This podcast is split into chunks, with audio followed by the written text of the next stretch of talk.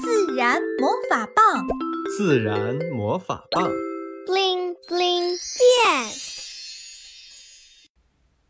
小水坑。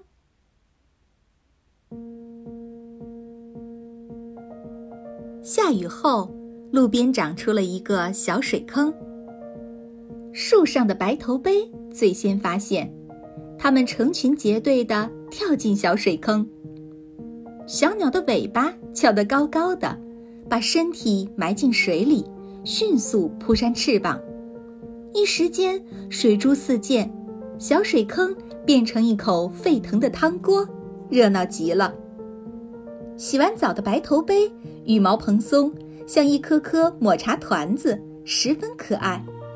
小鸟你一句我一句的闲聊着，似乎对这公共澡堂很是满意。突然，唰的一声，白头杯飞走了。原来是朱颈斑鸠来了。戴着珍珠项链的朱颈斑鸠像小区里散步的老大爷，他气定神闲地背着手，脖子一伸一缩地走到水坑边，俯身吸了一大口水，像是在说：“真好喝。”狗吠声惊飞了朱颈斑鸠，一条大黄狗拽着主人来到水坑边，它吐着舌头，快乐地用前爪击打水坑，水花打湿了它的毛发。接着，它趴在水里一动不动，神情很是享受。虽然小水坑很浅，只能淹没它的爪子，但丝毫不妨碍大黄狗享受水坑温泉。主人哄了好一会儿，大黄狗才依依不舍地起来。小水坑恢复了平静，突然起风了，树上的叶子抖了抖身子，跳起舞来。一片叶子旋转着落到小水坑，水面泛起一圈一圈的同心圆。这时，一双黄色雨靴停在了水坑边。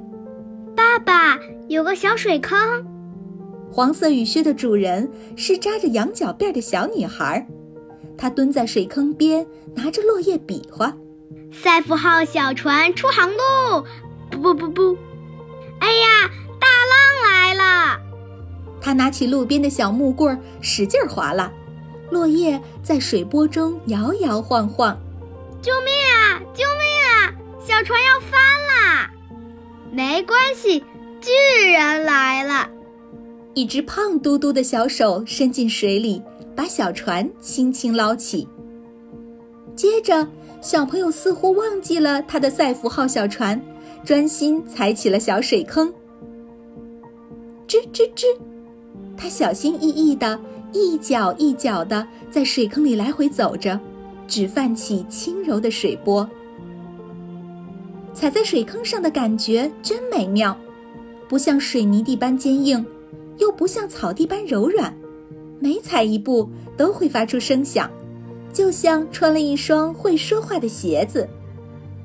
突然，赛弗重重地踩了一脚，吧嗒，雨靴两边溅起了小皇冠。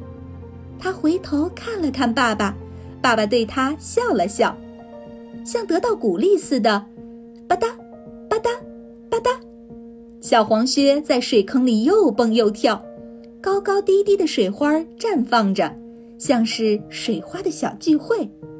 水花溅得越高，赛弗就笑得越大声。路旁的小花小草也不禁好奇地转过头张望。小黄靴玩累了，跟着大雨靴走了，小水坑又恢复了平静。傍晚，不知哪个小孩打翻了天边的颜料盘，把天空染成了姹紫嫣红。一双疲惫的大皮鞋经过，在水坑前停下了脚步。哇，好美呀！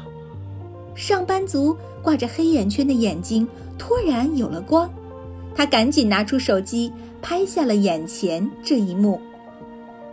小水坑像镜子一样。倒映着天上的彩霞，仿佛是天上不小心掉落的一片晚霞碎片。小水坑静静地眨着眼，也许明天它就蒸发不见了，也许明天它还在这里，等待着新的相遇，期待着新的故事。